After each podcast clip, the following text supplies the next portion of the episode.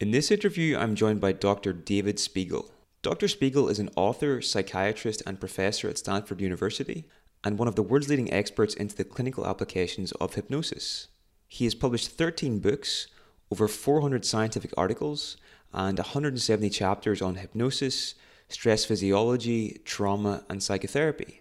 In this conversation, we discuss Dr. Spiegel's groundbreaking research into how hypnosis can be applied in a clinical setting to improve client outcomes, what's happening in the brain during hypnotic states of mind, a simple test for identifying if you are hypnotizable or not, why hypnosis can be a powerful treatment for trauma, and more.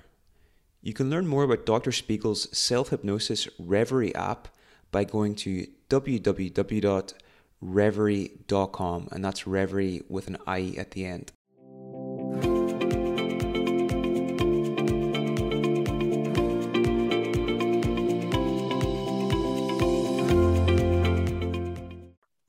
Dr. Spiegel, welcome to the summit. Um, for anybody Thank that isn't aware of you and your work, could you maybe tell us a bit about your background and maybe what sparked your initial interest in hypnosis? Sure. Well, uh, I'm a an academic psychiatrist. I uh, do research uh, at Stanford University, where I've been for a very long time. Uh, I did my training at Yale and at Harvard. Um, and my interest in hypnosis as a psychiatrist comes from a desire to help people deal with stress, with mind and body problems, and using a technique that um, struck me as being very effective and having fewer of the complications that many of our other treatments in psychiatry do. Um, hypnosis is something of a genetic illness in my family since both of my parents were psychiatrists and psychoanalysts. Uh, they told me I was free to be any kind of psychiatrist I wanted to be. And so I took them up on it. My father um, was training to be a psychoanalyst, um, but got taught hypnosis when he went off to combat in North Africa in World War II. And he found it to be surprisingly effective to help people with pain uh, when they were wounded, to help them with acute stress reactions. And uh, I um, couldn't resist the the dinner table conversations were interesting. I got to watch him make films of some of his patients. And when I got to medical school, I took a hypnosis course. And my first patient um, was a 15 year old girl um, with status asthmaticus at Children's Hospital in Boston. That meant she just kept wheezing, had trouble breathing, had been twice unresponsive to epinephrine injected under her skin. They were thinking about general anesthesia for her. She'd been hospitalized every month for three months in status. And I didn't know what else to do. So uh, I walk in the room. The, her mother is standing there crying. She's bolt upright in bed, knuckles white, struggling for breath. And I said to her, Would you like to learn a breathing exercise? And she nodded. So I got her hypnotized. And then I realized we hadn't gotten to asthma in the course yet. So I came up with a very clever instruction. I said, each breath you take will be a little deeper and a little easier. And within five minutes, she's lying back in bed. Her knuckles aren't white. Her mother stopped crying. She's breathing better. Nurse ran out of the room, and my intern came looking for me. And I thought he was going to pat me on the back and say, Good job, Spiegel. And instead, he said, uh, The nurse filed a complaint with the nur- nursing supervisor that you violated a Massachusetts law by hypnotizing a minor without parental consent. And Massachusetts has a lot of weird laws, but that's not on the list. And uh, he said, So you're going to have to stop doing this with her.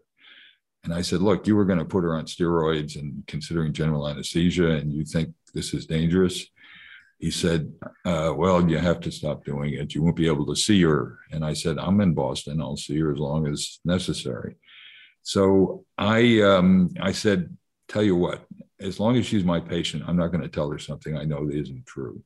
And if you want to take me off the case, go ahead. So over the weekend, the intern, the resident, the chief resident, the attending got together and finally hammered out a radical solution. They said, let's ask the patient. I don't think that's ever been done before there. And um, she said, I like this. Now, she had one subsequent hospitalization, but then went on to study to be a respiratory therapist. And I thought that anything that could help a patient that much, that fast, that safely um, violate a non-existent Massachusetts law had to be worth looking into. And so that got me started doing research on what hypnosis was and um, how to use it and how well it works. and I'm still doing it. It's, that's so interesting. And just that it had that that kind of effect, you know, I could see why that would really open this up for you as a something you want to get further, more into. Um, so, could you maybe tell us about what your working definition of hypnosis is?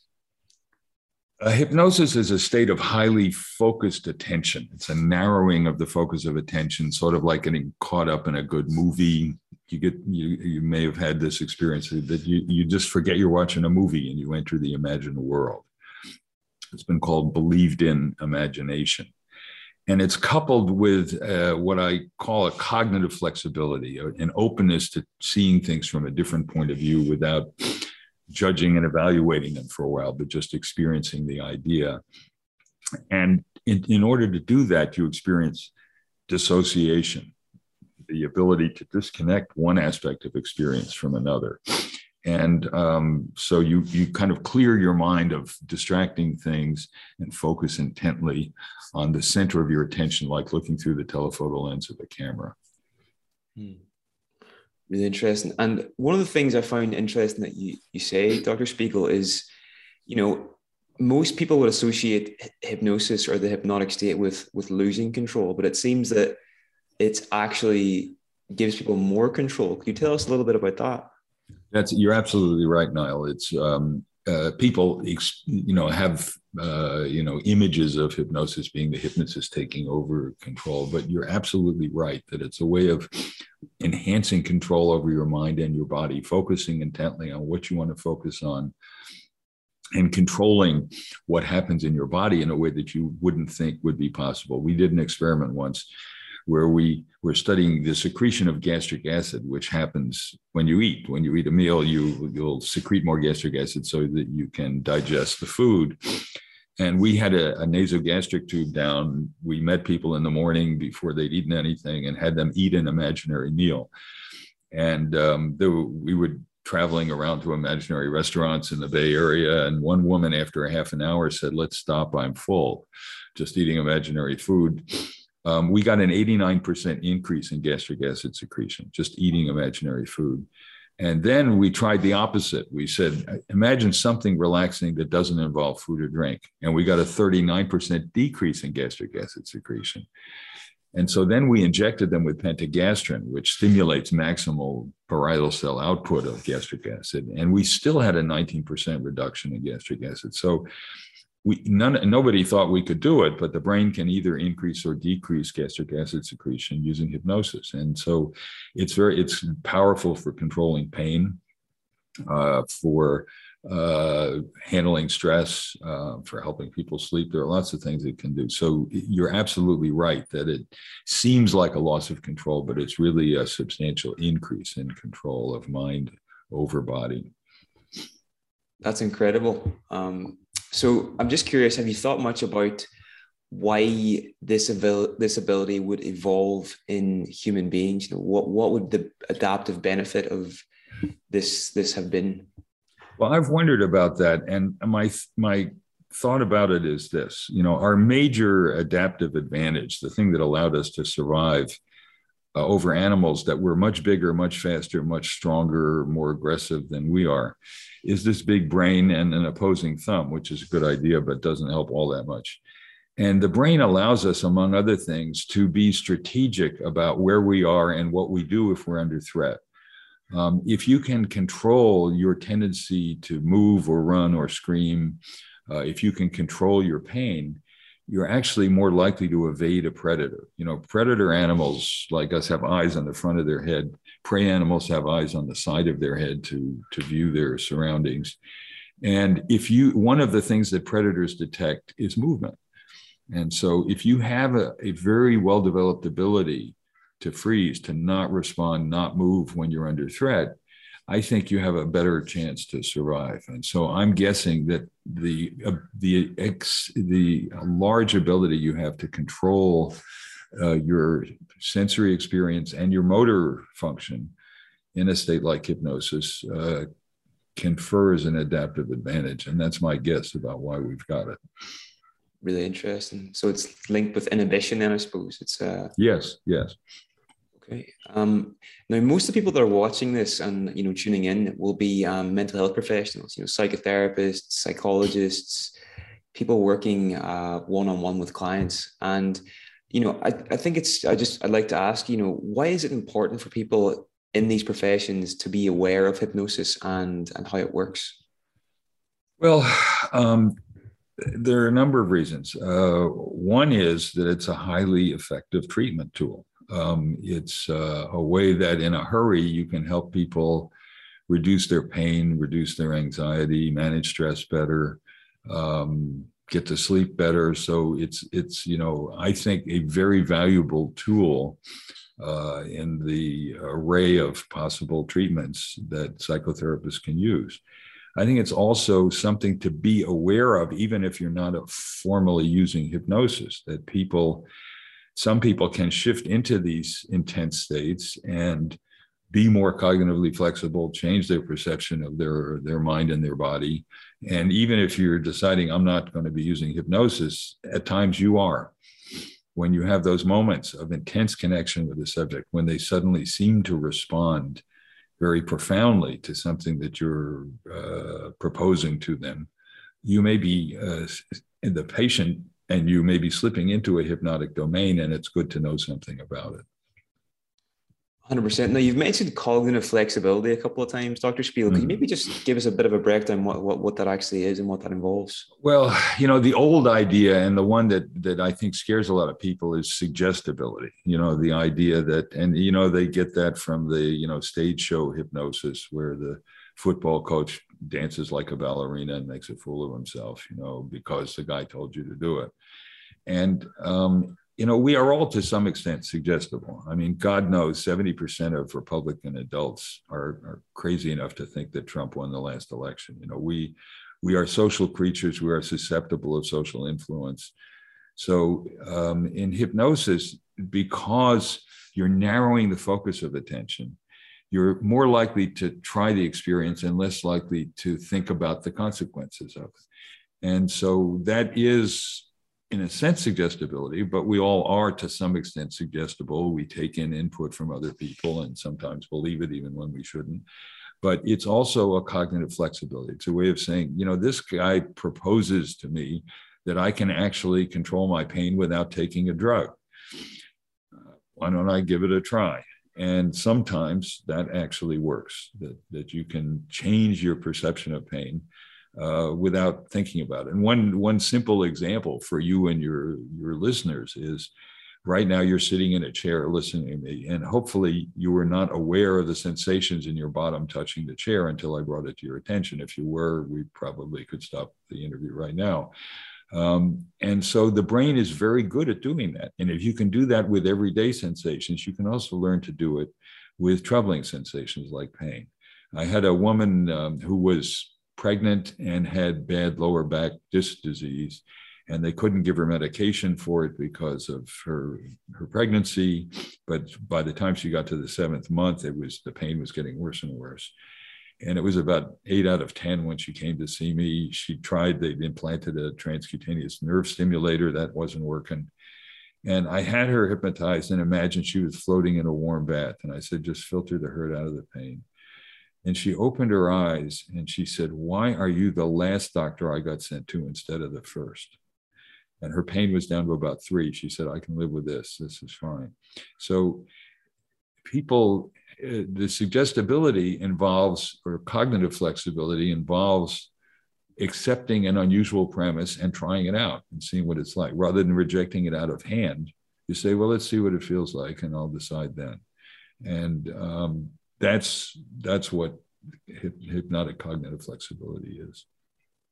Very interesting. Now, I've heard you say before that it's it can be compared to a dissociation between somatic reactions and psychological reactions. So it's an ability to sort of separate what's happening in the body and what's going on in the mind. Is that is that accurate, or am I getting that getting that wrong? Well, it, it's it's something like that. The dissociation is is a part of it that we we can learn to disconnect um, our experiences from our expectations of what the experiences will be like, or one aspect of experience from another. Um, and you know, one example of the way our brain is wired to dissociate is uh, the difference between episodic and procedural memory. So, episodic memory is, you know, it's it's computationally expensive. It involves remembering a context and remembering what you did and who was there and what what, what you were doing while you were there. Um, so, for example, uh, you type on a keyboard or you ride a bicycle, and you can do it without remembering a thing about who taught you and how you learned and what that process was like. So procedural memories are stored in different parts of the brain in the motor and parietal cortex episodic memories were stored in the medial temporal lobe in the hippocampus. And so from the very beginning, we're taught to separate aspects of experience and performance.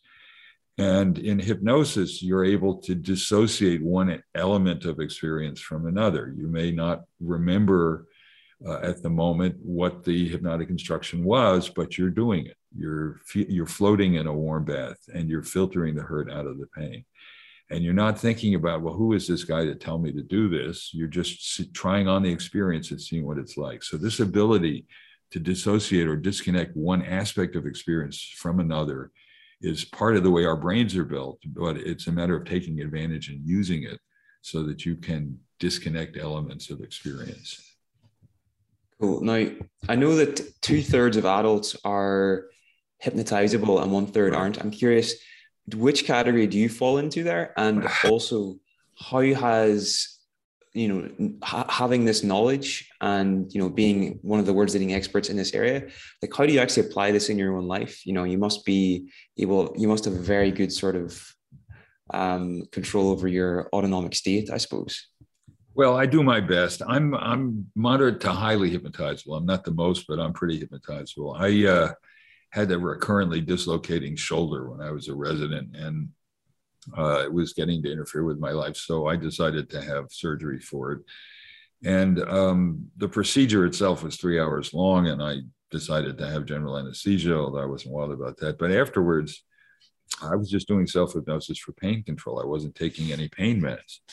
And um, I went and read my medical record. I wasn't supposed to do that as a patient, but I also worked at Mass General, so no, the nurses didn't stop me. And the surgical um, resident wrote, "Patient using very little pain medication. We mustn't have cut many nerves." Now, you know, I have a scar from here to here. I, they cut a lot of nerves, uh, but it felt fine to me to just you know filter the hurt out of the pain so i i've used it for pain i've used it to, to help get to sleep i've used it for for stress management i even used it to learn how to water ski i kept falling down water skiing and i did a little self hypnosis and just said arms straight knees bent you know you normally do the opposite you bend your arms and you bounce back and forth and you keep your legs straight so you can't push in the movement so when i just program my brain to do it the right way i managed to stay upright so uh, I yeah, I, I use it. In fact, once going to London, I'll never forget this. I had a horrible flight over. I didn't sleep, and the jet lag was awful, and I had a terrible headache. And I was struggling to get some pence into the machine to give me some aspirin in the, the restroom, and it didn't work. And I was really feeling miserable.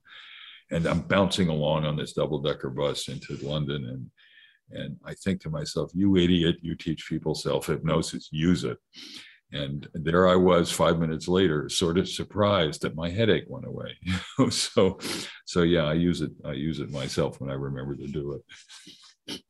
Very cool. Um, so maybe now it would be a good time to make make the distinction between uh, stage hypnosis and clinical hypnosis. What are the main differences? And I know I'm aware you're not a fan of stage hypnosis. no, I'm, I'm not. I I don't like making fools out of people, and I you know I don't like doing that with the help of hypnosis. And so it makes it into this kind of stage show phenomenon. And I, I kind of like it to, you know, snake oil salesman for drugs. I just don't approve of it. Um, they, they use a trick that is, you know, they have an audience of some size and they can't just do it with anyone. So what they start off in the first half of their show is bringing people up, trying stuff out. If it works, they keep them. If not, they send them back because they're screening the audience for the you know 10 to 15 percent who are extremely hypnotizable who dissociate in the extreme and then they have them do these strange things but even then bad things can happen so there was a woman who uh, this guy was entertaining the audience by saying, "Look, there's a there's a bird cage in your hand, and there's a beautiful little bird." And she's going playing along with this, and um, he then says, "We're going to open the cage and let the bird fly out." And suddenly she starts to shake and to cry, and he he didn't like this. This wasn't good for the show, so he kind of rushed her off the stage. And she was found wandering around the streets of Manhattan at about two in the morning, disoriented and um, was brought to my father's uh, practice then. And he found out that she was a, the wife of a very wealthy man um, who felt like a bird in a gilded cage.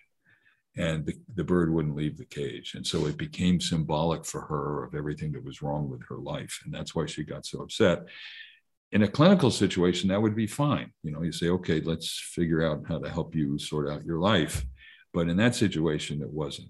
And and so i don't like people who are not trained clinicians and who don't have the best interests of the person at heart uh, to engage in this because the person is trusting you. They're uh, they're surrendering to you a certain amount of their critical judgment and saying you structure my experience for me and i'll take it in and have it. And and in the clinical setting that's fine. In the setting where people are trying to learn for themselves how to manage their lives better that's fine uh, but in in the, the, setting of making somebody look silly, uh, it's not. 100%. Um, so your lab at Stanford has been sort of like leading the way in researching clinical hypnosis the past few decades. And yeah. I'm just curious, you know, what, what would you say are the most important things that you've you've learned through your research? And has anything that you've learned surprised you in the in recent years? Um, well, we've uh, there are the sort of two levels on which we've learned a lot. We've we've studied how effective it is in helping people, and we published a paper in the Lancet, the leading British medical journal, um, uh, in 2000. It was a randomized trial of patients undergoing uh, percutaneous radiological procedures, threading catheters up the arteries to to um, visualize constrictions in arteries or to uh, give chemoembolization of tumors in the liver or something like that. It's a pretty serious procedure. We don't use general anesthesia for it, but you have a cut down into an artery and people are scared and sometimes have pain. And we randomized patients, about 240 of them, into one of three conditions standard care, which meant they could press a button and get IV opioids um, that plus a friendly nurse comforting them, or that plus training in hypnosis. And we found uh, in this randomized trial that the in the hypnosis condition, uh, patients um, uh, had it, it, after um, an hour and a half, uh, their pain level was one out of ten, and in the standard care group, it was five out of ten um, their anxiety they were so unanxious i was afraid they were dead. The anxiety scores were all zero. They were just lying there comfortably. And the procedures got done 17 minutes quicker on average and they had um, uh, fewer complications by far. And they were using half the amount of opioids that the patients in standard care were. So it was quicker they were less anxious they had far less pain um, and fewer medical complications. And you know, we published that in the Lancet. If if um, if a drug did that, everybody in the in our country would be using it now. But people just either think hypnosis doesn't work at all or it's dangerous, but they don't get it that it is just a safe and effective way for people to better manage their pain and anxiety.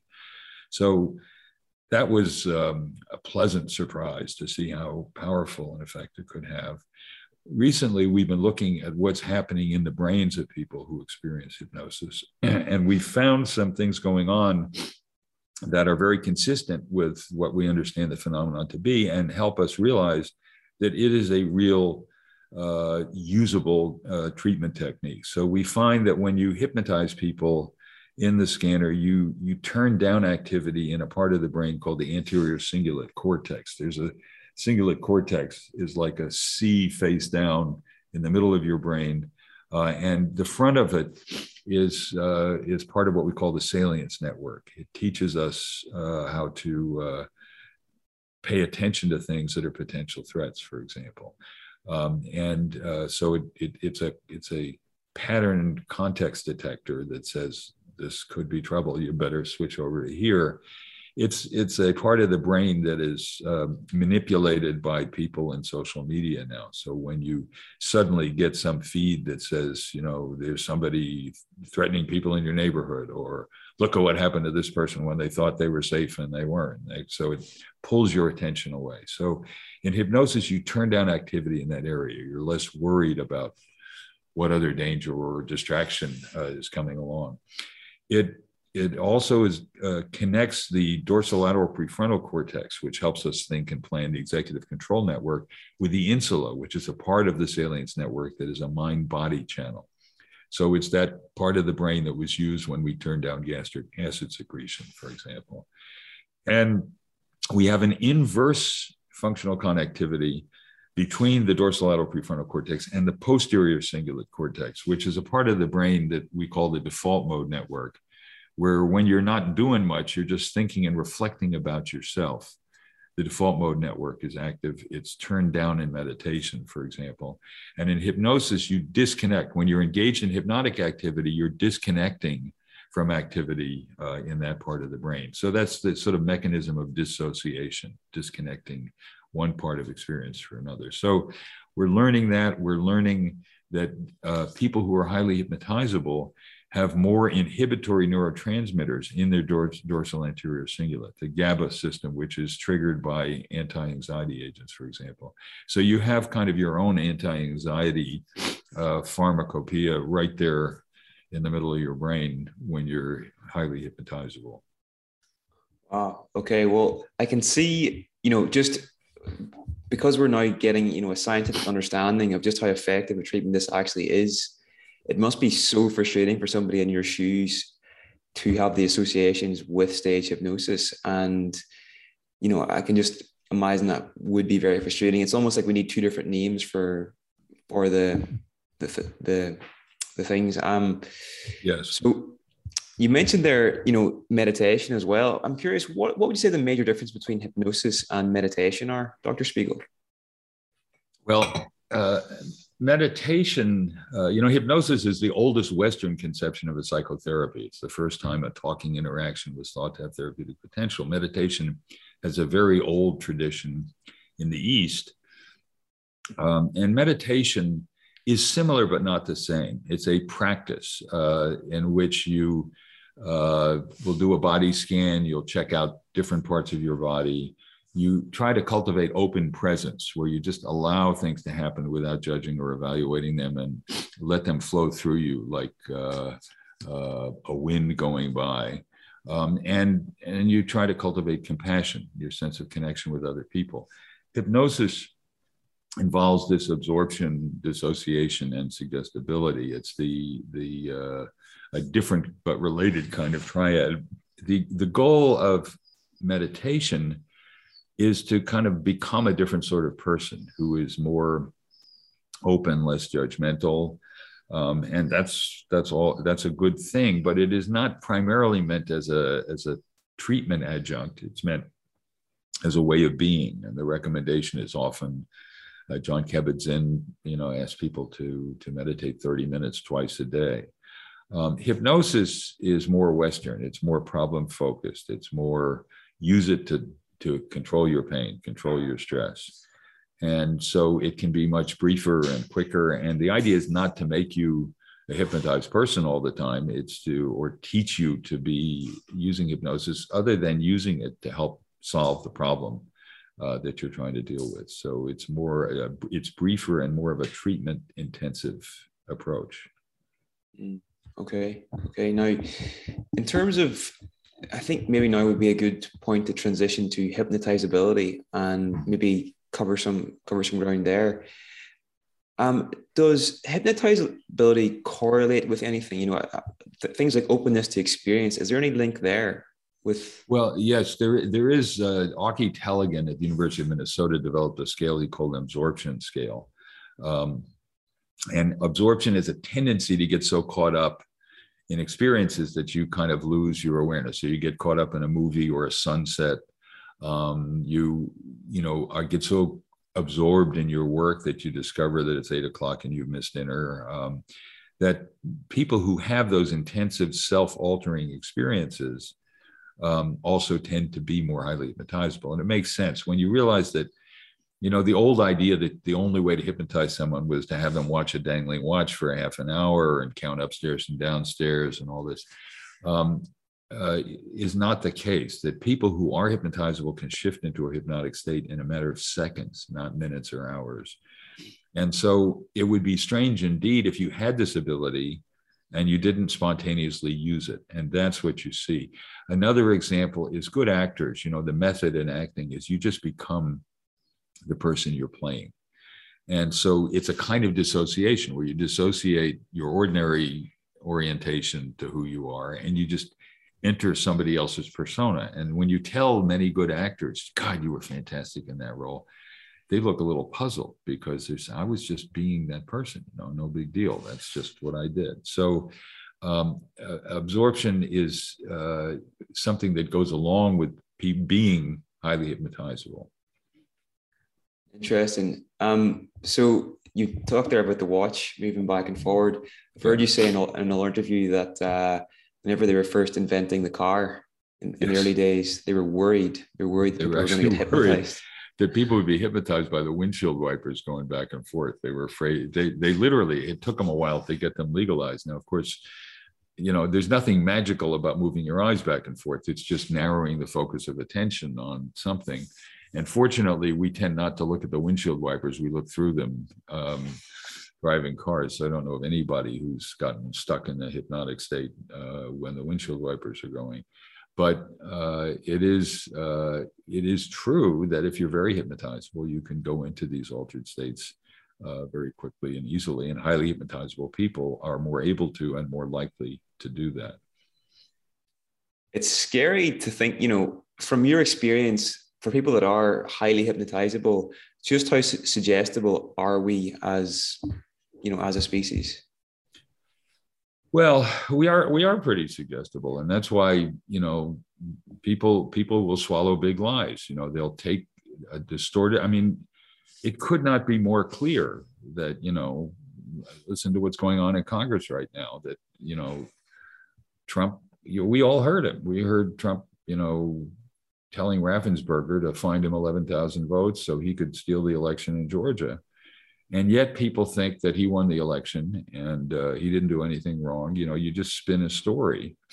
You know hitler did the same thing. You know he said that it's the big lie. People you know little lies you get caught in. Big lies you know people just say well that's the reality you know. And so it saddens me that there are a lot of my countrymen who who buy this nonsense. And it's it's a kind of lesson in how the ability you know if you can alter your inner reality to say even though you've just broken your your ankle um, you you imagine your ankle wrapped in ice and it's cool tingling and numb you can change your perception of that reality to the extent that it just doesn't hurt that much. And in the same way you know you have some powerful person telling you this is the way the world is. And sadly there are a lot of people who will believe it so you know the, the, the amazing thing about our brains is how well it can um, uh, manipulate reality, how it can change the way you experience things, how imagination is very rich, and we're constantly matching our imagination with what's actually going on in the world. There's no pure perception, as Kant made clear. It's not, it, there's no unmediated connection that we have with the world. We process it through our brain, through our expectations, through our sensory signals, and we make an interpretation of what we perceive. And often that serves us very well. It helps us to get a complex and correct image, or more or less correct image of what's going on in the world. But like any system, it can fail. And sometimes it can impose a mistaken impression of the world for what's actually going on. And hypnosis is a kind of limiting case where you can see how people can alter perception in a way that could be therapeutic and beneficial, but they can also alter perception in ways that are not. So um, we scapegoat people. We see people as other who are other than us in certain ways as responsible for our problems, for our weaknesses and limitations, taking things away from us. So a lot of racism and discrimination involves distortions of perception of other people and who they are and what they're like. And so while you know the way we use our brains can help us make social connections and strengthen them it can also damage them and, and cause us to believe things that are just flat out not true and i think there uh, hypnosis is helpful in sort of being a limiting case example where you can see how much you can distort reality. And sometimes that's a good thing. You know, you suffer less because you do it. And sometimes it's a bad thing. You blame other people for your problems. 100%. Now, I think everybody that's listening to this um, and that has made it this far, they're just going to be very curious, you know, are they hypnotizable? You know, and that's the way, like, I'm not sure if I am or not. So maybe if you could tell us about the, the Spiegel eye roll test yeah. and could you talk us through it? Sure. So uh, my uh, father was um, using hypnosis. He was using a light on the ceiling, you know, and having people look up at the light and then close their eyes. And he began to notice that some people kept their gaze fixed on the light even when they were closing their eyes.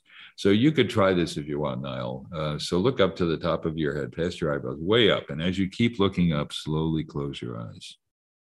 Yep, you would be very hypnotizable. Uh, the, this is a kind of initial approximation. Let your body float.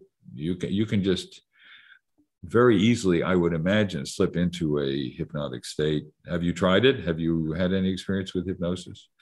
I tried with the first time actually. Um, I, I found a, a, guided one of yours online. Um, I was trying to get the Reveri app, but I've got yes, an ancient. Good. I've got an ancient version of the iPhone, so I wasn't able to get it. So it's only oh, available in the the new versions. But I I find it I find one online and it was very good actually. Um, it was uh-huh. in another interview you did, but uh, that would be a good point just to bring in. You know, the Reveri app. Um, how does yes. that work, Doctor Spiegel? And can you give, maybe give us a bit of, bit of background there? Sure. Well, here's here's the app. Um, all you have to do uh, uh, with with the improved uh, iOS phone that you hopefully have now is go to Reveri R E V E R I, and you can download the app. Um, and it has a series of programs to help you relieve stress, enhance focus, improve sleep, eat well, manage pain, quit smoking.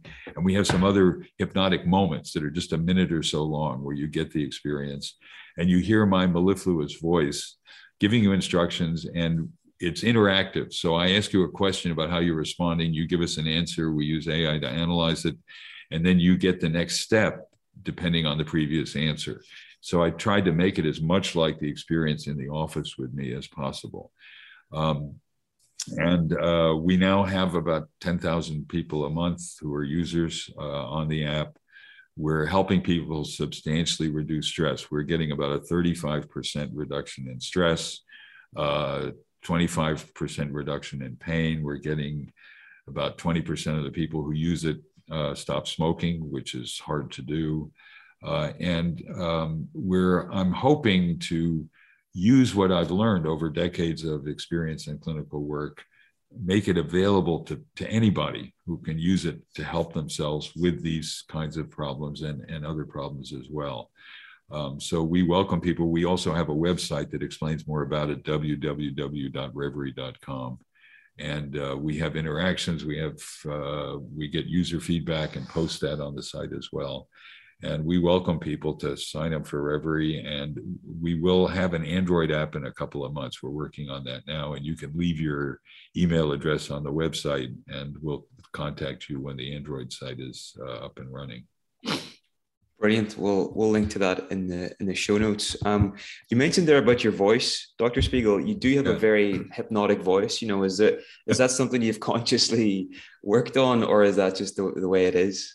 I think it's just the way it is. I, I try to connect with people. Um, I'm I'm a bit of a musician. I have a group and we do some sort of folk music and blues, and so I like singing. So I guess the you know maybe a part of it there. But I I do try to to use my voice in a way to just connect with people, but not to sort of you know kind of uh, lull them into something, but rather to just be engaged with them. I want it to be a kind of connection uh, that they feel that I care about them and what they're doing, and uh, I'm there to try to, to help them.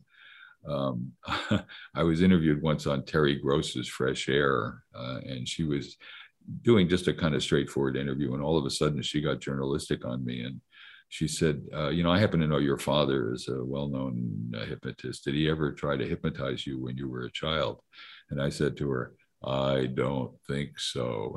and she said, "Okay, okay, we're done." So, so yeah, I try to use my voice, but it's it's I am fully aware that what I'm doing is my job is to identify and help people utilize the hypnotic ability they have. I'm not projecting anything onto them. I'm just helping them to explore their own ability. Cool. I like that perspective. Um, so this, you know, this summit is all geared around mental health professionals. So a few questions in this area. Um, how effective is hypnosis in working with people that have gone through traumatic experiences? Uh, it can be very helpful. And uh, there's a randomized trial out of Israel showing that hypnosis has been very helpful in treating people with post traumatic stress disorder, uh, I've used hypnosis with a lot of people who have been traumatized either earlier in life or more recently. And it can be very helpful, especially in this way. One of the ways in which we process uh, stress is interoceptively, that is, we experience our own physical reactions to the stress. Um, one of the reasons uh, that that can be so helpful is um, that when you're experiencing trauma, one way you experience it is recognizing your heart rate goes up, your blood pressure goes up, your muscles tense, you start to sweat. And that's an adaptive reaction. It's the fight or flight reaction. You're ready to do that if you need to. So, but what happens to people when they're remembering serious trauma is they feel re traumatized. It's as if they're being attacked all over again. They're not just remembering it, they're starting to relive it. And that physical reaction gets you more frightened, and it's like a snowball effect. So you're thinking about it, you feel worse, you notice you feel worse, you think about it more, you think about it more, you feel worse. With hypnosis, you can teach people to dissociate the somatic reaction from the psychological one.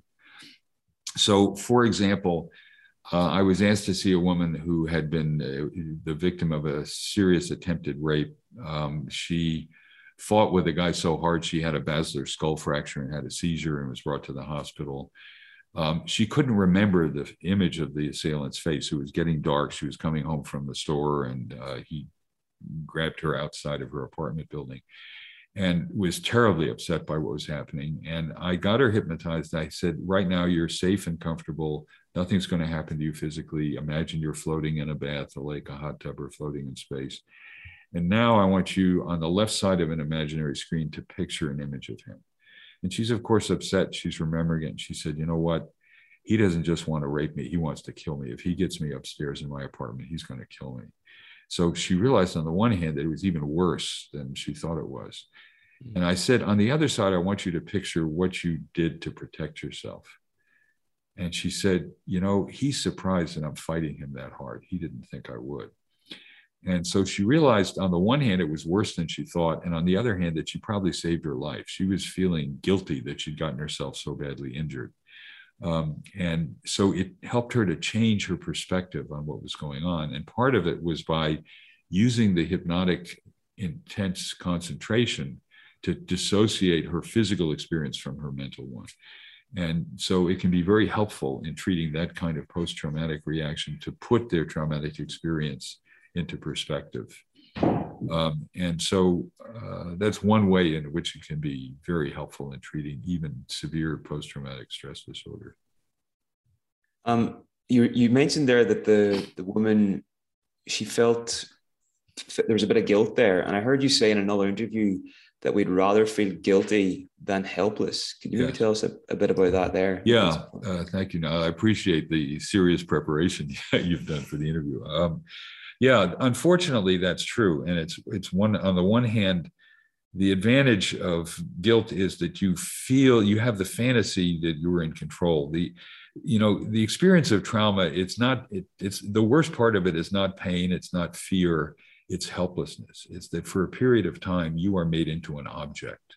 Somebody else takes control of your body either by beating you up or sexually assaulting you or just uh, abducting you and uh, that's a horrible feeling that you don't you don't run your body at that time you somebody else is taking over and so people would often blame themselves for events they did not control. You know, why did I go to the drugstore at three o'clock in the afternoon, you know, expecting some assailant would be hiding in a bush somewhere? And, and so, and it's even worse for children who are sexually or physically abused because children don't understand independent causation. It's hard enough for adults. But you know, if you say if something goes wrong with a three-year-old, what do they say? It's not fair. You know, they expect the world will be fair. And if a bad thing happens and the world is fair, it means that they did something wrong. And often assailants will tell them that. You know, and so children grow up with a feeling that they deserved what happened to them, and they get into relationships that rep- replicate that. So they will uh, affiliate with, uh, you know, women who have been sexually abused as children often marry abusive men. Um, you wonder why women stay with men who beat them. You know, they'll they'll live with a guy who I wouldn't go near, um, and uh, they think if only I make dinner right, I won't get him angry and he won't hit me again. And so um, people react, re, reenact this belief that somehow they're responsible and they've got to learn to control it. And so that sense of being inappropriately guilty for events you didn't control, not confronting your own helplessness, allows people to make themselves vulnerable to the same kind of mistreatment again and again. And so that's where psychotherapy for them is very important to help them get their perspective on what they could control and what they couldn't. So interesting. Um, how far would you agree with the statement that hypnosis could be thought of as a kind of exposure therapy that happens internally? That's an interesting thought. Um, yes, I think that's true. I think you can use hypnosis to, and and we used it. You know, exposure therapy is a, is a very important component of psychotherapy for PTSD, leaving hypnosis aside, although it may happen spontaneously. But I think you're right that in in the hypnotic state, you can reconfront, as that patient I mentioned a moment ago did, um, your tra- have traumatic experiences, but in a different manner, in a manner in which you are not completely losing control. You're not losing physically control, and you can turn it on and turn it off. So you have this sense that you're not totally immersed in it the way you were when the trauma happened. And so it allows you in a controlled way to expose yourself to recollections and in a controlled way work through the experience and come to a different perspective on it. So, in a sense, I think you're absolutely right that it is a kind of controlled exposure experience that can be very helpful psychotherapeutically. That's really interesting. Um, so there's about 50 questions I've still got to ask you, but we don't have time. So I've just got a couple more. okay, um, sure. For any mental health professionals at home listening to this that are like really excited about, you know, maybe bringing this into their work, what advice would you give them? Maybe they're already qualified and they want to start learning how to use this in their practice. Um, well, sure. I would welcome that. Uh, my late father and I have written a textbook that explains a lot of this called Trance and Treatment Clinical Uses of Hypnosis. Um, I'd also say play with Reveri, you know, get a feeling for what the experience is like uh, as a user, and then, you know, you can use it to augment the treatment you use there are good professional hypnosis societies. There's an International Society of Hypnosis. Uh, in the US, there's the Society for Clinical and Experimental Hypnosis, which is the more researcher focused one, and the American Society for Clinical Hypnosis. They both have websites. There's Division 30 of the American Psychological Association, which is a hypnosis division of professional psychologists. Um, and in Great Britain, there are a number of good professional hypnosis societies as well. Um, so I would suggest affiliating with them. There are journals published by these societies as well. Uh, the International Journal for Clinical and Experimental Hypnosis, the American Journal of Clinical Hypnosis. So I would welcome your adding it to your therapeutic repertoire and joining one of the professional organizations uh, that teaches and fosters the professional use of hypnosis and sign up for Reveri and see what it's see what it's like. Brilliant, brilliant. Okay, and something we're asking everybody that we interview is what three books would you recommend that all mental health professionals should read? And maybe these could be three books that have impacted your own work the most, or just something that, yeah. Um, uh, interesting. Uh, uh, Jon Kabat-Zinn uh, has written uh, a number of good books on mindfulness. I think one of them is "Wherever You Go, There You Are." You know, it's uh, it's a very interesting perspective. Um, I would read, uh, you know, Freud's first book um, was uh, about his work with hypnosis with uh, Breuer, Joseph Breuer. Uh, and um, he learned about how people could go back and relive early life experiences in hypnosis. And he decided to abandon it when a patient uh, woke up and threw her arms around his neck. And he said, I was modest enough not to attribute this to my own irresistible personal attractiveness. So he discovered transference that day and moved his chair away from the side of the couch to behind the couch and started psychoanalysis. So uh, I found that very interesting. Um, uh, I, I, Carl Rogers is a very interesting, he, he's written uh, a number of books about um, uh, kind of more open exploratory psychotherapy where um, you help people to experience themselves with you. And that whole idea of psychotherapy as an experience in which you try out a relationship and, and one in which you can engage but examine it, uh, I think is, is an interesting approach to understanding what psychotherapy is all about.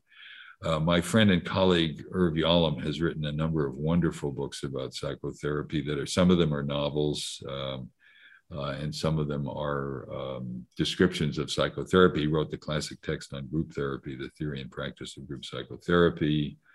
Um, he's written a number of excellent uh, books. Uh, when Nietzsche Wept is a wonderful book, actually, that combines sort of historical fiction uh, about psychotherapy and is a terrific book. So Irv is great. Um, uh, and uh, Daniel Mason, one other final book I'll mention, uh, is, is a psychiatrist with us now at Stanford.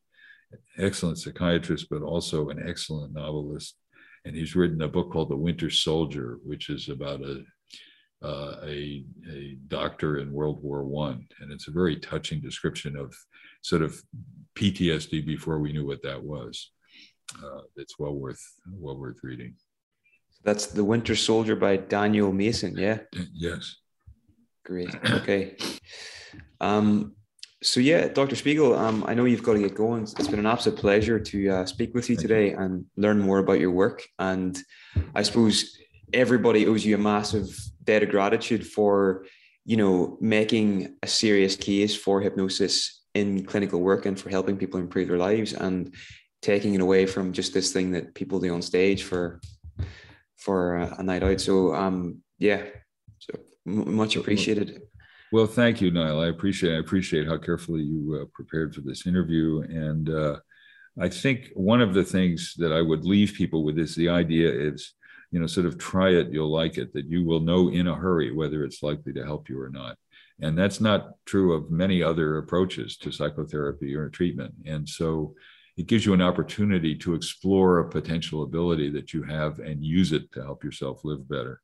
So I, I wish everybody the best, and I hope uh, that we will wrest it finally from the the arms of the stage hypnotists and um, and use it for the powerful therapeutic tool that it is. Thank you very much, Dr. Spiegel. You're All welcome. the best. you too. Take care.